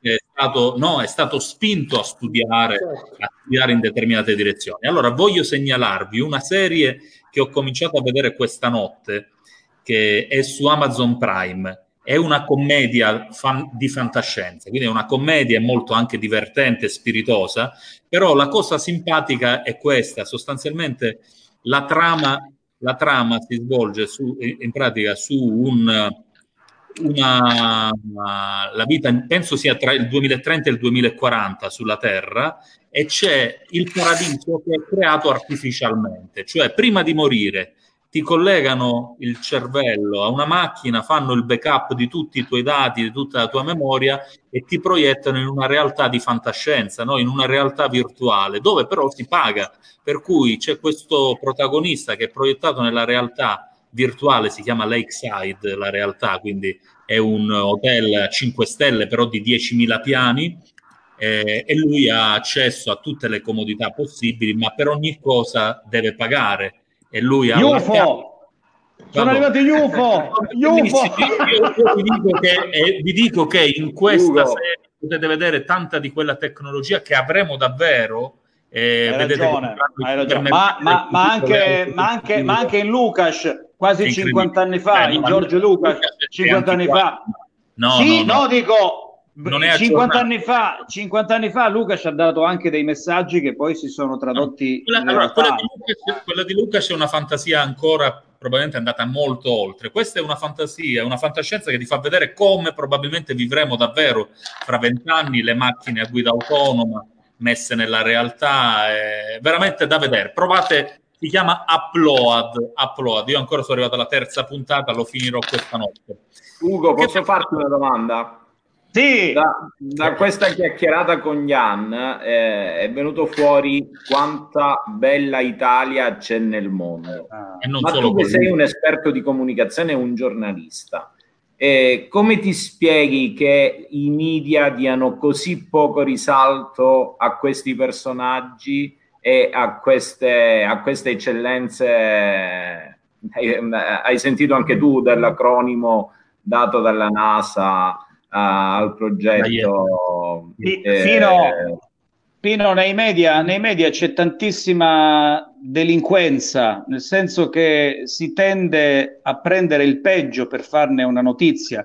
Io ho conosciuto Sandra, Sandra Savaglio, eh, che è una calabrese, adesso è un assessore della giunta Santelli, onestamente come assessore non la gradisco, però io ho conosciuto il genio e il talento dalla Savaglio grazie ad una copertina di Time, cioè una calabrese che io ho conosciuto grazie alla copertina di Time, perché non c'era stato nessun giornale, nessun media, nessuna campagna di comunicazione di miei colleghi che ne visibilizzassero il sapere e la bravura, hai capito? Cioè, quindi eh, la conoscevano soltanto quelli che eh, erano suoi allievi o all'università, all'Unical o in altri atenei. Questo ti fa capire come sia vergognosamente selettivo, però selettivo verso il basso, il sistema molto spesso di selezione delle notizie, di, di scelta delle notizie, di che cosa visibilizzare e di cosa no. Io, Jan, l'ho conosciuto grazie a te e ti ringrazio, e ti ringrazio, non lo sapevo. Posso dare una risposta anch'io? Perché comunque la maggior parte delle persone è più contenta di vedere un culo a Ciao Darwin piuttosto che seguire delle Allora, sì, anche credo, la guarda, verità. ah, ma- credo che Ma, eh, stasera tutti quanti abbiamo dimostrato quanto abbiamo ascoltato con attenzione e con stupore tutte, tutte le Sì, no, poi, poi- poi c'è, poi c'è- poi c'è un'altra cosa, il nostro giornalismo, i nostri media sono molto tamarri, tamarri e provincialotti. Ora, eh, vedi che c'è questa polarizzazione, adesso c'è su Parmitano, grandissimo, numero uno, cosa darei per poter intervistare Parmitano? Sulla Cristoforetti, che eh, è stata, c'è stata una polarizzazione, la stavano, ne stavano facendo una, una dea in terra, no? Però alla fine, vedi come siamo tamarri, non andiamo a vedere gli altri Parmitano, gli altri Samantha, Cristoforetti, gli altri scienziati. Come dei tamarrelli andiamo tutti da quelli che sono gettonati in quel momento. Io, Jan, io Jan, scusami, io Jan l'ho, l'ho- l'ho scoperto per Pino. E Jan è, una- è uno scienziato di statura internazionale. Ma perché ci hanno parlato solo di Parmitano e della Cristoforetti facendoci due palle quanto una mongolfiera? Bravi, stupendi, quello che volete, ma c'è anche altro. Ugo, però, però scusami, no? come la televisione si è evoluta e non è più una televisione, eh, come dire, monocanale, no? Una volta c'erano solo i canali Rai, poi è arrivata Mediaset, poi sono arrivate le piattaforme digitali di Sky e ora si va ben oltre, no?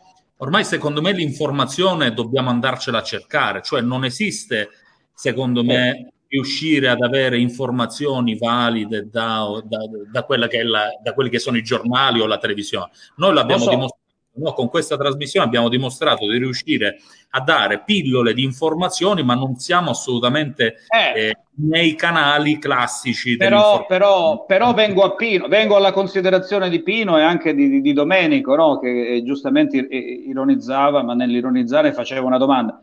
Prima di arrivare alla possibilità di sceglierceli noi i contenuti o di andarli a scovare addirittura anche tramite social, no? Noi siamo un social talk. Quante belle persone eh, di cui abbiamo letto le pagine social poi sono venute qui in trasmissione, tantissime. Ma voglio dire, prima che noi arrivassimo a questo, noi intendendo tutti quanti, beh, eh, quanti anni e anni di informazione selettiva, di visibilizzazioni a senso unico ci siamo dovuti sorbire? E invece sarebbe stato sempre bello dire, ok, abbiamo questi numeri uno, ma ce ne sono tanti altri di numeri uno e visibilizzarli a turno. E noi abbiamo una scienza straordinaria, una scienza straordinaria che, che- che non conosciamo. Quindi oggi abbiamo fatto una, una, una cosa bellissima, una, come si dice, un'informazione di servizio pubblico. Lo dico senza enfasi, ma è così. Ugo, io, io insisto, facciamo uscire l'Italia, questo è il nostro piccolo contributo, facciamo uscire l'Italia dall'informazione che viene dall'alto, perché altrimenti non ne uscire, cioè non staremo mai all'avanguardia. Quello che vediamo ora, no? Tra l'altro ha partecipato proprio anche Ian Carnelli.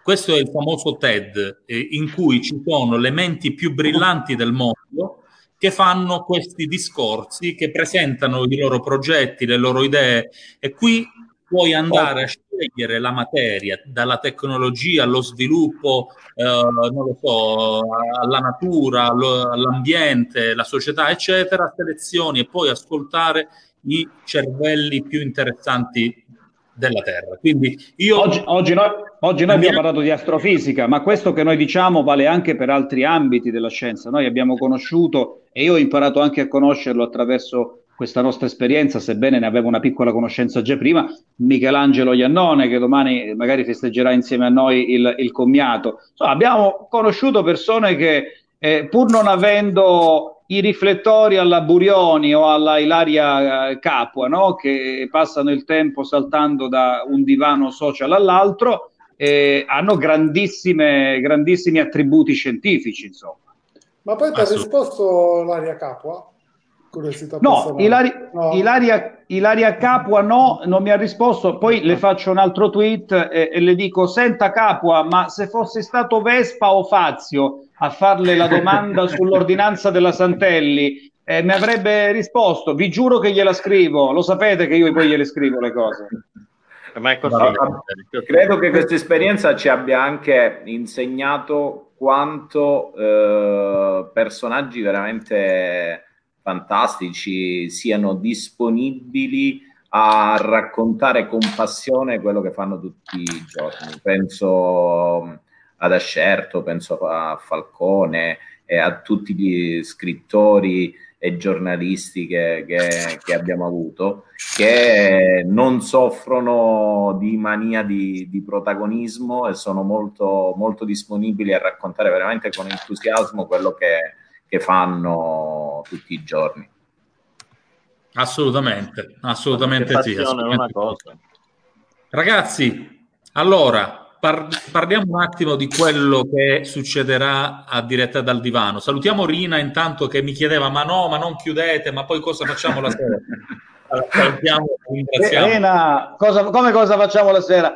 Usciamo, andiamo a correre a in piscina, bravo, ci, asse- bravo. ci assembriamo, facciamo orge, orge nel senso bravo. che ci assembriamo tutti quanti, Rina. Ma come No, cosa non facciamo? più Assolutamente. fare No, oggi.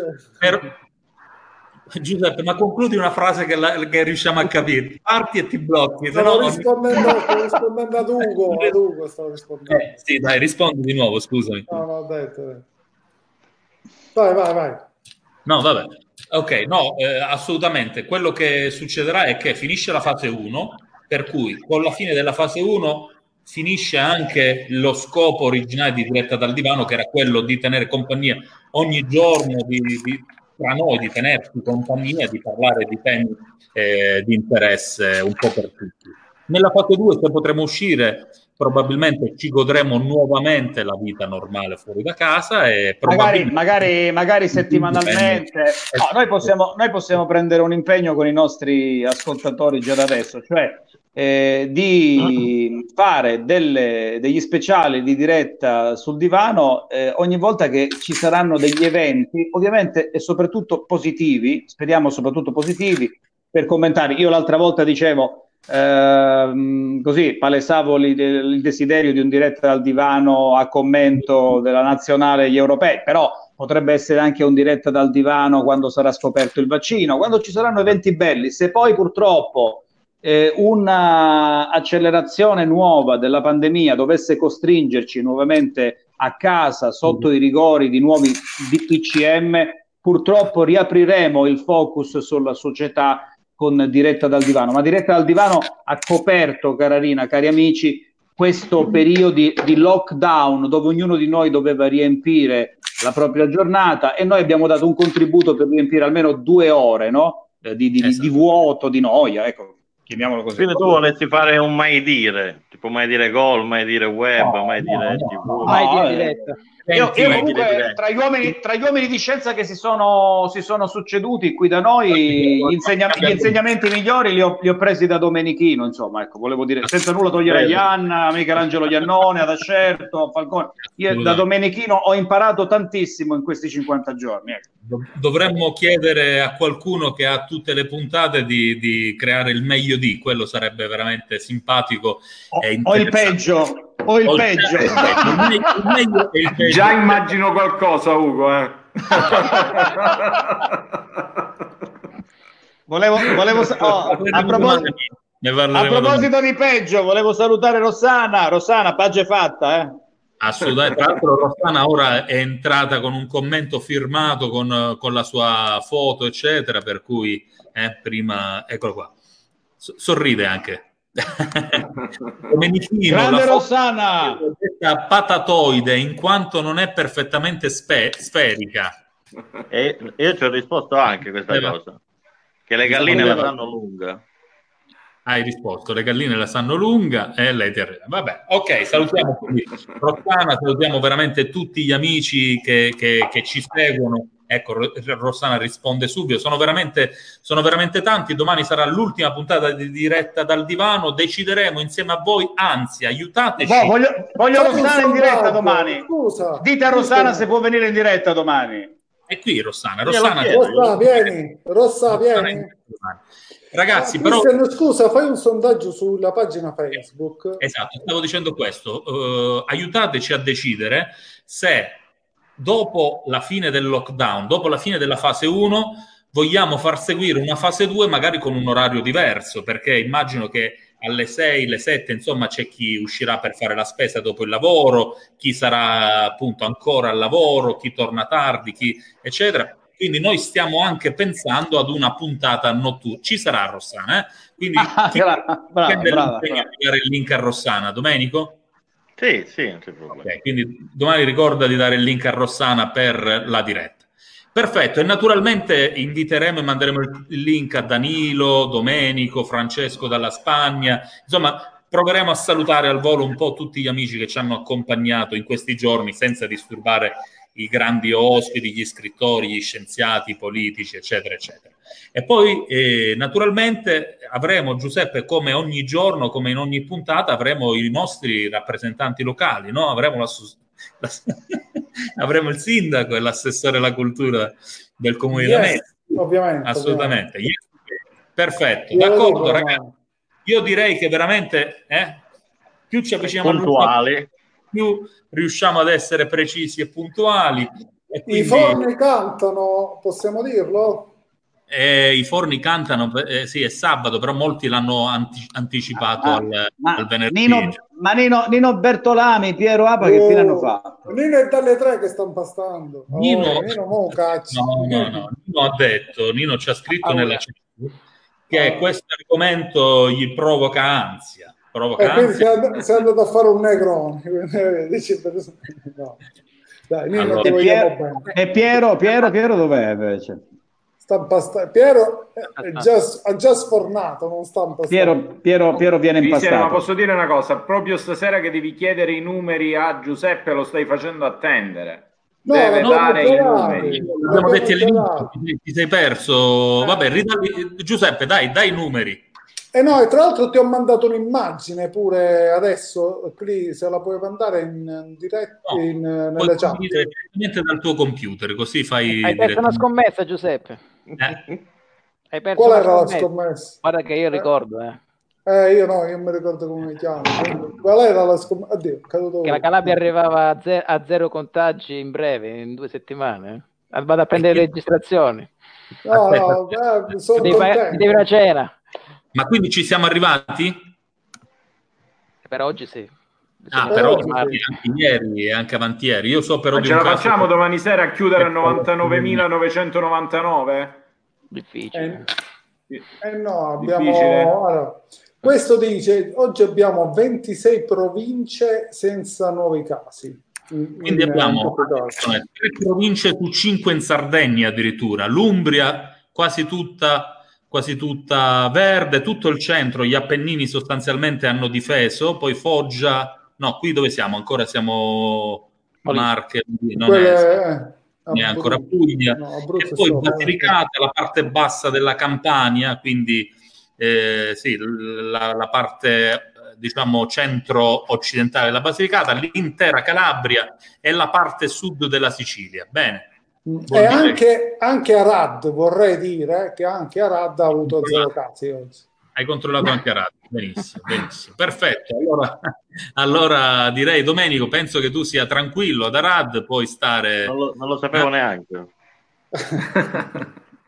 Comunque, mi mandano un WhatsApp puntata esagerata oggi. Vedi, Esatto. esagerata, una puntata spaziale.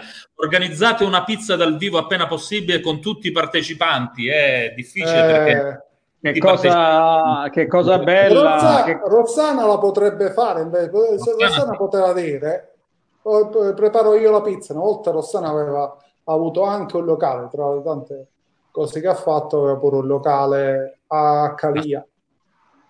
Se non tra sbaglio. l'altro era veramente, veramente un locale molto particolare. Eh, Penso che mh, non, non molti di No. voi ci sono stati eh, perché No, a Calia, no, a Calia, non mi ricordo. Vabbè, comunque avevo avuto il locale, ma non ricordo bene. Allora, noi faremo la pizza, Rossana, cioè faremo, organizziamo sicuramente la serata. Ne abbiamo due, una in Puglia dal nostro amico Mario Cimino, tre anzi, una in Puglia dall'amico Mario Cimino, una al Casale di Lamezia, un'altra alla Tirene di, eh, di. Castiglione. Eh, non lo so, organizzate, organizzateci voi, Ah. noi veniamo volentieri. Proble- insomma, quando, quando faremo questo vorrà dire che le cose si saranno messe bene, però è giusto, magari Filippo ce lo ribadisce pure, eh, capire che non sarà un Tanna liberi tutti, che ci siamo ancora dentro, che abbiamo, abbiamo un patrimonio di salute, lo abbiamo visto da quelle zone verdi che dobbiamo rispettare.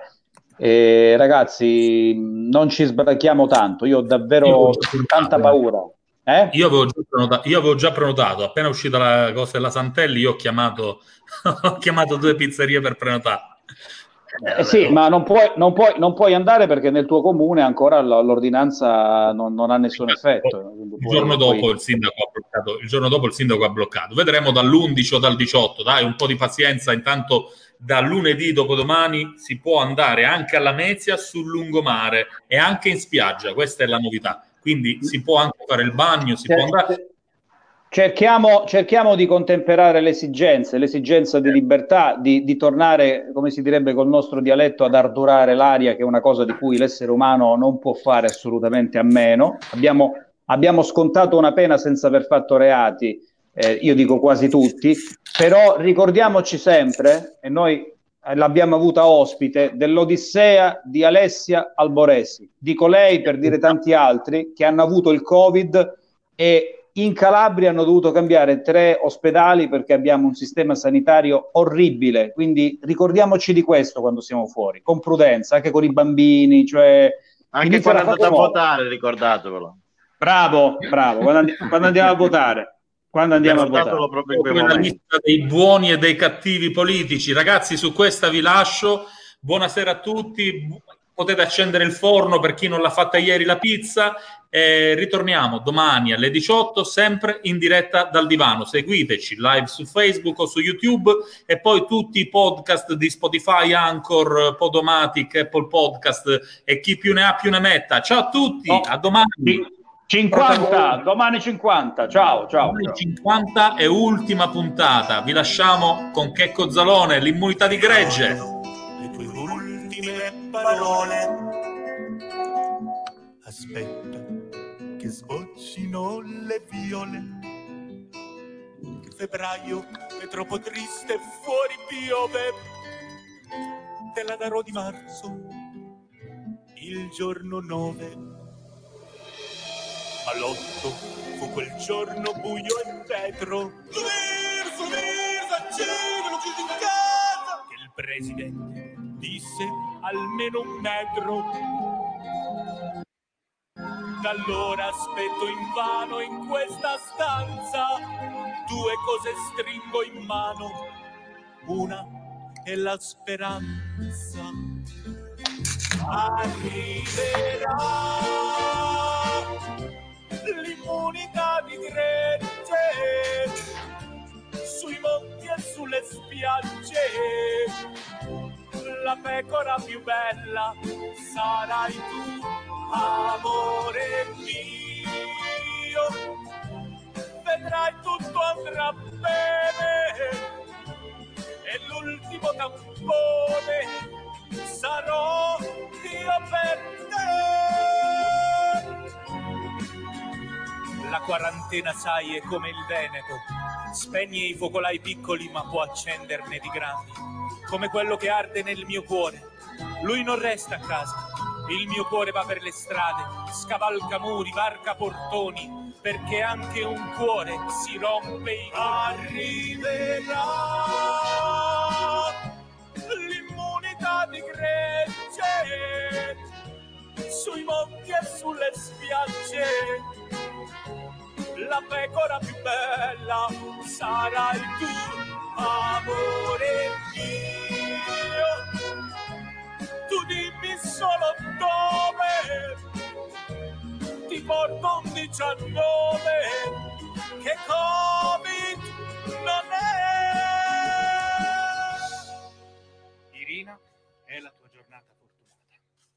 Sai cos'è un toy boy?